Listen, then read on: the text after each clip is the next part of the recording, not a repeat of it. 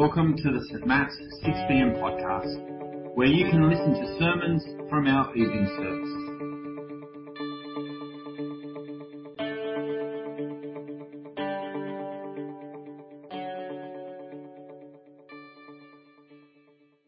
Hi everyone, I'm Stefan. I'll be um, guiding us through the um, Bible readings tonight. The first passage is actually from Ephesians uh, chapter two, verses one to nine.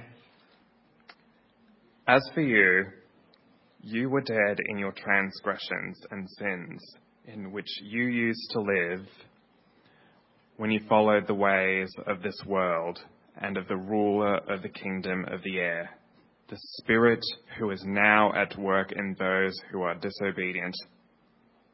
All of us also lived among them at one time, gratifying the cravings of our flesh and following its desires and thoughts.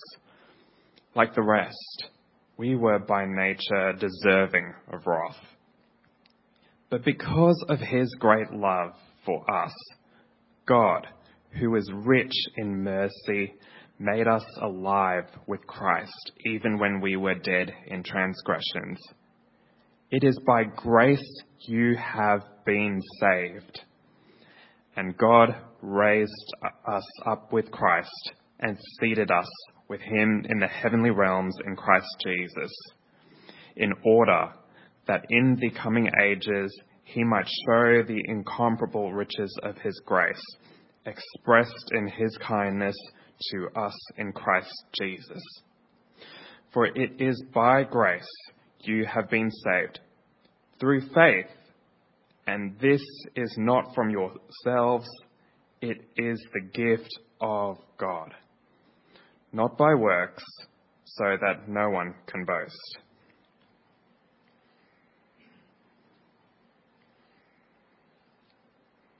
John chapter fourteen, verses fifteen to thirty-one. If you love me, keep my commands. And I will ask the Father, and he will give you another advocate to help you and be with you forever, the Spirit of truth. The world cannot accept him because it neither sees him nor knows him, but you know him, for he lives with you and will be in you. I will not leave you as orphans. I will come to you. Before long, the world will not see me anymore, but you will see me. Because I live, you also will live. On that day, you will realize that I am in my Father, and you are in me, and I am in you. Whoever has my commands and keeps them is the one who loves me. The one who loves me will be loved by my Father, and I too will love them and show myself to them. Then Judas, not Judas Iscariot, said, "But Lord, why do you intend to show yourself to us and not to the world?"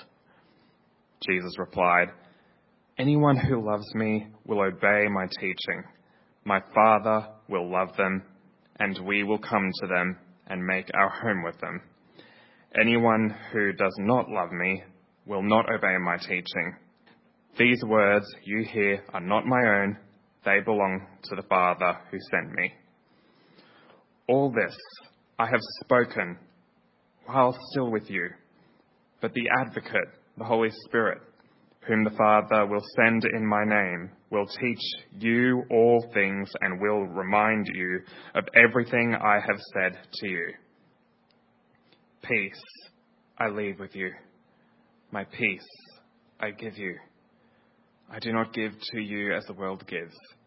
Do not let your hearts be troubled and do not be afraid. You heard me say, I am going away and I am coming back to you. If you loved me, you would be glad that I am going to the Father, for the Father is greater than I. I have told you now before it happens, so that when it does happen, you will believe. I will not say much more to you, for the prince of this world is coming. He has no hold over me. but he comes so that the world may learn that I love the Father and do exactly what my Father has commanded me. Come now, let us leave.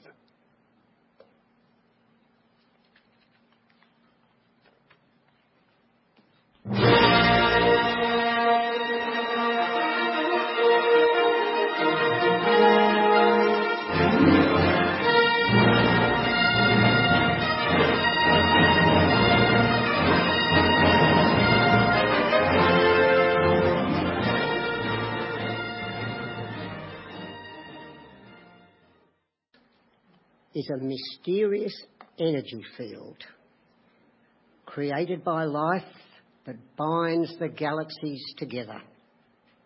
Harnessing the power of the Force gives the Jedi, the Sith, and others sensitive to this spiritual energy extraordinary abilities, such as levitating objects, tricking minds, and seeing things before they happen. The Force is not a person. The phrase, "the Force be with you," comes from the Star Wars movies, the first of which came out in nineteen seventy-seven. But the phrase, "the Force be with you," is often used now in ordinary everyday speech. The Holy Spirit, like God the Father and Jesus Christ his Son, have been around longer than the Force. He has been around before what we call time began. We are introduced to him in Genesis chapter one and verse two, which says, "Now the earth was formless and empty.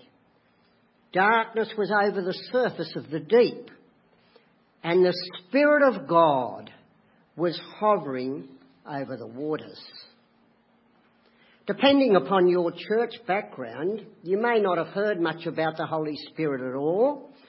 Some churches rarely speak of the Holy Spirit. I had heard very little about the Holy Spirit when I was a teenager or in my twenties, um, because all we ever heard about it was the one time in the year when there was a special collect, a special prayer in church, and it was a prayer about the Holy Spirit, and that was the only time we heard about him. But there are some of you who may have come, come from churches or still go to churches where there is a far greater emphasis on the Holy Spirit. Throughout January, Chris, John and I are going to preach a series on the Holy Spirit. It's a massive topic and we cannot cover everything, and the section that I'm going to cover this, this evening is centred and focused around two things. Who is he, and what does he do in regards to our eternal salvation? First of all, you know, may have noticed that I began by saying we are inter- introduced to him. Unlike the Force, but like God the Father and Jesus Christ, he is a person. And it's important for us to remember that, because sometimes Christians, we talk about the Holy Spirit and we say, "it did," rather than "he did." We don't say "it of Jesus" or "it of God the Father," and therefore, nor should we say it, "of the Holy Spirit." And we become even more aware of the fact that the Spirit is a person when we read such passages in Ephesians chapter four, which say, "Do not grieve the Holy Spirit." You can't grieve an it, but you can grieve a person. Just as the Father and the Son were involved in creation, we note too that the Holy Spirit is an agent of creation. This person uses his power, his force, as the third person of the Trinity to assist in the creation of the world. So first thing, he is involved in creation. Many times when I talk to non-Christians about why they should believe the Bible or why they should actually read it, they come back with the retort, well, it's only a book written by men, so why should I bother to read it? This brings us to the second aspect of the Holy Spirit that I want to deal with. In two Timothy three sixteen we read, all Scripture is God-breathed and is useful for teaching, rebuking, correcting and training in righteousness. Literally, God breathed out his word.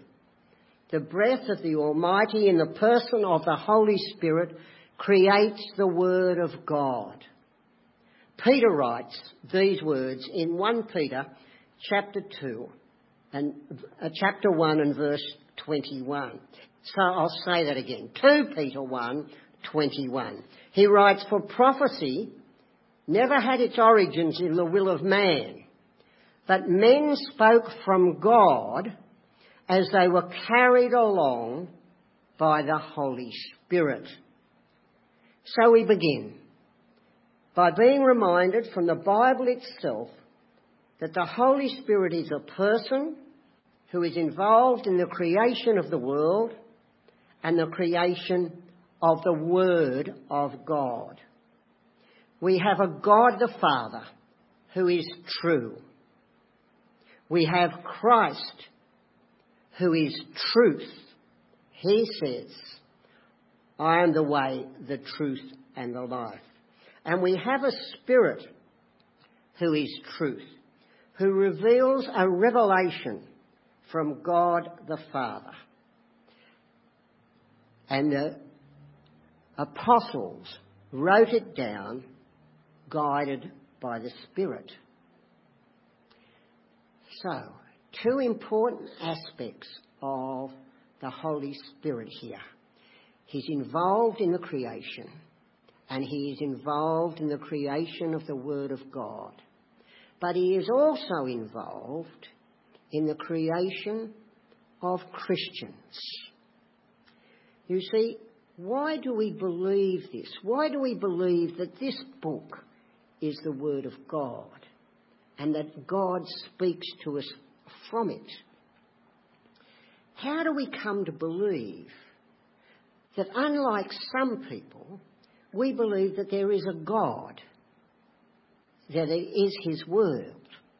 We believe that Jesus Christ came into the world, died on the cross for the forgiveness of our sins, rose again from the dead, and that when our lives are over, we will go to be with him in heaven. How does this come about? This journey from first belief to our eternal place in heaven is important for us to take note of, for it will help us grow in our faith and trust in God. Most of the best poetry and songs usually comes from the writer's personal experiences, and many of us have sung the hymn Amazing Grace. I want to take a little time now to tell you a little bit about the author of the hymn, John Newton. You will know some of the things, but if you get a fuller picture, it will help you to understand why he wrote what he wrote, and then, as I use it as an illustration for the Ephesians two passage. John Newton lost his Christian mother at age six. At age eleven, he was so disruptive in school that his father, who was a merchant seaman, took him out of school and took him to sea with him.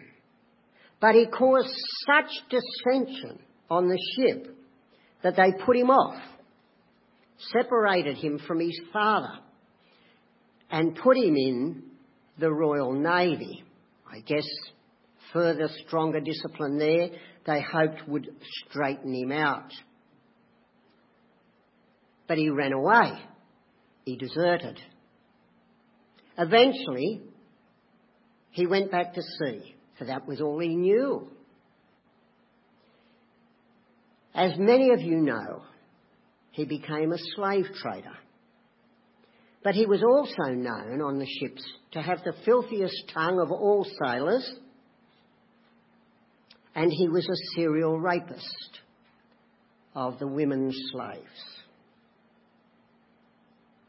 Eventually, after surviving a storm at sea, at which the sailor that was standing right next to him was washed overboard and drowned, he began to think about what his mother had taught him as a child. And over a long period of time, he eventually came to a trust in Jesus. The line in the hymn, "Through many dangers, toils and snares, I have already come," actually reflect his previous life. I mentioned that the Holy Spirit was involved in the creation of Christians. How does this happen? Some of you will know the story of Nicodemus in John chapter three, who visit Jesus at night to learn about salvation. And Jesus stuns him by telling him that he must be born again. Nicodemus is rightly puzzled and asks, how can a man be born again? Be a horrible thing, wouldn't it? Could you imagine it, ladies? Oh, no, please no.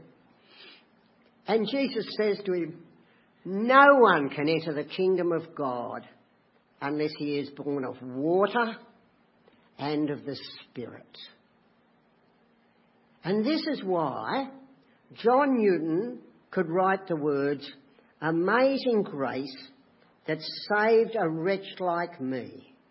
I once was lost, but now am found, was blind, but now I see. It was grace that taught my heart to fear, and grace my fears relieved." In Ephesians chapter two and verse one, we read these words, "As for you, you were dead in your transgressions and sins, in which you used to live when you followed the ways of this world and the rulers of the kingdom of the air, the Spirit who is now at work in those who are disobedient." Paul sets out here in this chapter where people were at one stage with God, all people. He's saying that we are dead in our sins. Now, the world doesn't think of things that way. When they're getting drunk and fornicating or yahooing, they think they're alive. But no, as far as God is concerned, they're dead. And so, that's where John Newton was. A serial rapist, a slave trader, a foul-mouthed individual, a drunk. And it says to us, that is where we once lived, where we followed the ways of the world and the rulers of the kingdom of the earth.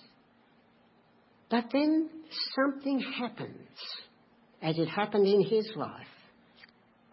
Verse four says this, "But God, because of his great love for us, God made us rich in mercy and made us alive with Christ." and seated us in the heavenly realms. God sees our predicament, and our God is a merciful God, although at times we may wonder whether he cares for us. And that mercy is seen, worked out through grace. Verse eight says to us, "For it is by grace you have been saved," by God's unmerited favour, through faith. So you see, we could probably say of other people, we might look at other people, non-Christians, and say, well, I'm better than they are. I at least believe in Jesus. But what does this verse say to us? It says, one, we're saved by grace, through faith. Where does the faith come from? Yes, we humanly have to exercise faith, but it is given to us by God. We can't in any way say, well, I'm better than somebody else because at least I believe. Well, you believe because God's Spirit worked in you to bring you, to open your eyes to see that there is a God, that Jesus is his Son, that Jesus died on the cross and rose again for you. And without the Spirit of God, you would never have seen it.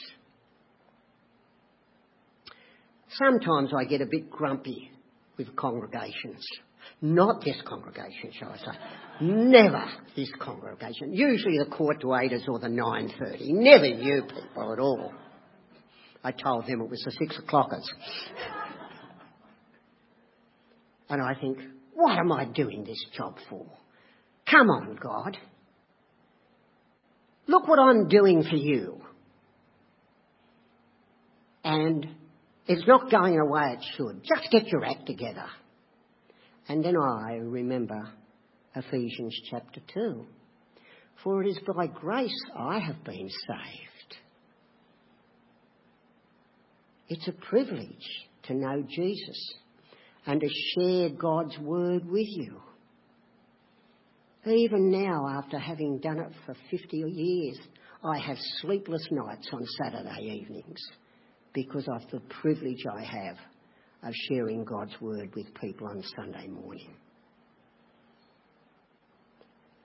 It is by grace we have been saved.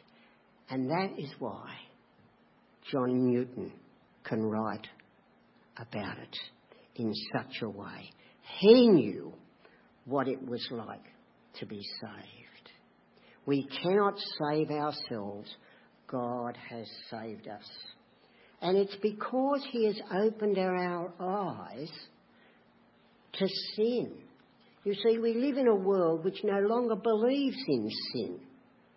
Adultery is fine as long as you don't get caught.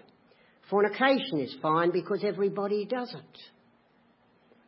Insipid apologies are fine when we don't say anything, such as, if I offended anybody, rather than someone saying, what I said was wrong, or what I did was wrong, I shouldn't have said it, I shouldn't have done it, I know I've hurt people and I apologise unreservedly.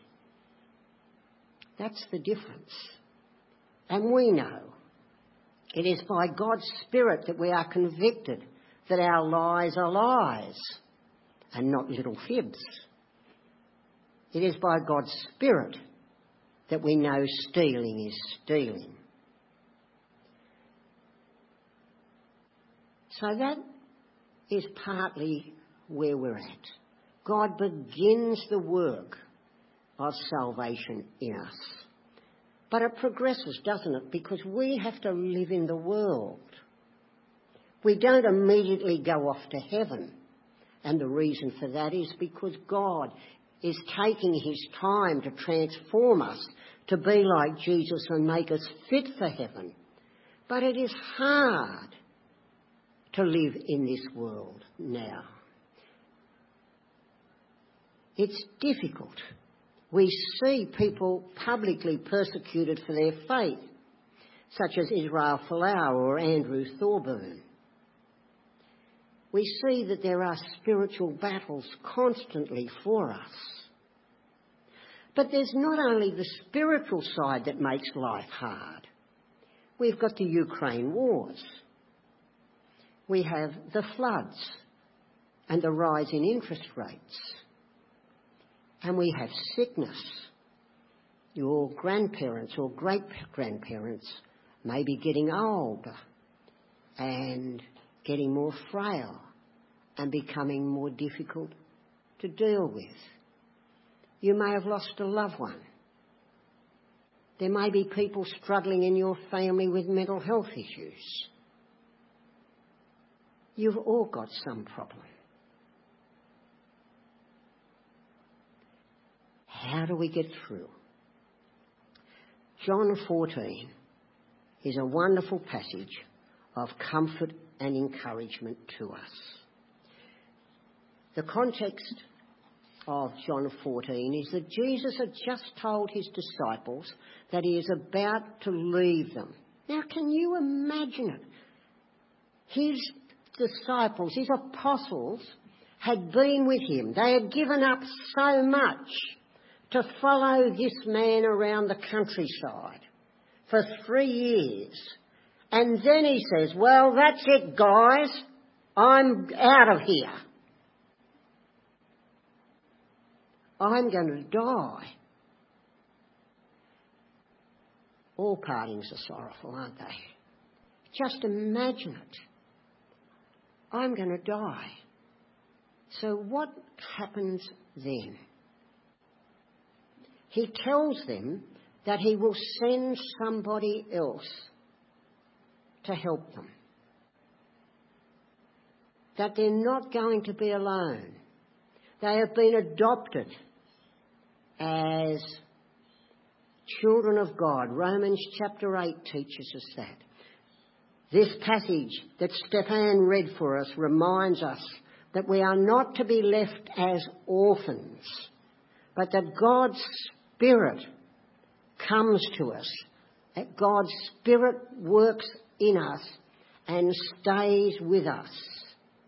He comes to help us through whatever we are going through. In chapter sixteen and verse seven, Jesus said this, "But I tell you the truth, it is for your good that I am going away. Unless I go away, the Counselor will not come to you, but if I go, I will send him to you." This Counselor is like Jesus. In other passages of the Scriptures it says, "I will send another one." Now Mitchell Stark will not play in the next test. So what have the selectors done? They have brought in another player. He's nothing like Mitchell Stark. He doesn't bowl fast. He's got less hair. You know, there are all sorts of things about Ashton Agar that is different to Mitchell Stark. He's a cricketer, he's a bowler, but he's not the same. And so they, we can say the selectors have brought in another player, but he's not the same. But in regards to the Holy Spirit, when it talks about another, it is the same. He is the same as Jesus. Same characteristics. He comes, and we know that he is called the Comforter, the Interceder. He is seen as the defence counsel for us before God. But basically, a good phrase to use of the Holy Spirit is he is our helper. He's there to help us, whatever we are going through. Family crisis, relationship issues, health issues, spiritual issues, struggles with, our, with being able to be a witness for the Lord Jesus. He guides, just as Jesus guided the disciples through his words. They came to him. They followed him. They listened to his words. And what happens with us? We come to him. We follow him. And we listen to his words. And the Holy Spirit takes that and applies it to our lives. For example, we are told to be forgiving people. Hard sometimes to forgive, isn't it? We are told to be patient. Just be a little more patient. The sermon's nearly over. Just be patient.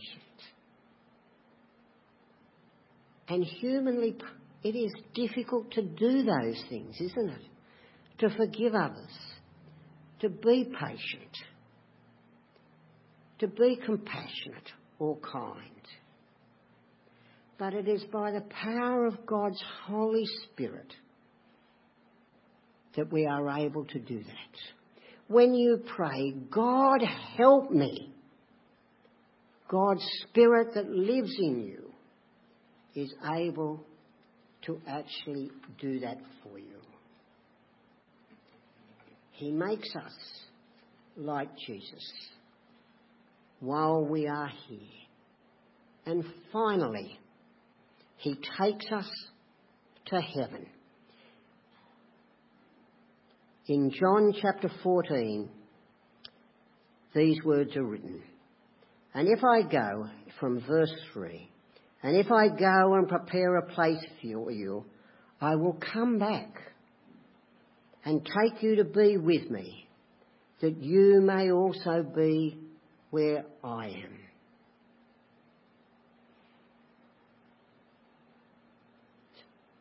The Holy Spirit guides us to heaven when this life is over. We don't have to try and find a way on our own. Jesus has said, I am the way. And his Spirit lives within us and will take us to be with God the Father, God the Son, and God the Holy Spirit. In the end, we will be in a place where, as it says in Revelation chapter twenty-one and verse four, there will be no more death or mourning or crying or pain, for the old order of things has passed away. Those of us who trust in Jesus Christ have been drawn to Jesus by the work of the Holy Spirit through God's amazing grace. This Spirit helps us to live like Christ until that great day when we will no longer have to live by faith, but we will see Jesus. The Holy Spirit, like a magnet, draws iron filings to itself. We will be drawn home to heaven to be with the Father and the Son. I'll pray. Thank you, Heavenly Father, for your word. We do pray that this evening we might have received some encouragement. We pray that we might have received some comfort. Or, and we pray that if we have needed to be challenged, that your Spirit may have done that. Father, you know where each one of us are in our lives at the present time. We pray that by the power of your Spirit, you might help us as we begin a new year to continue to follow you. And we pray this in Jesus' name, through the Spirit. Amen.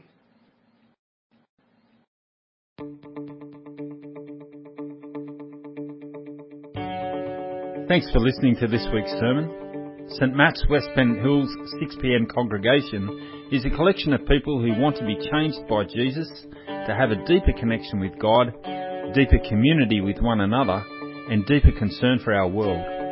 We'd love you to join us on a Sunday soon. For all the details, check out our website at s t matts dot org dot a u and be sure to subscribe to our podcast so you don't miss a sermon.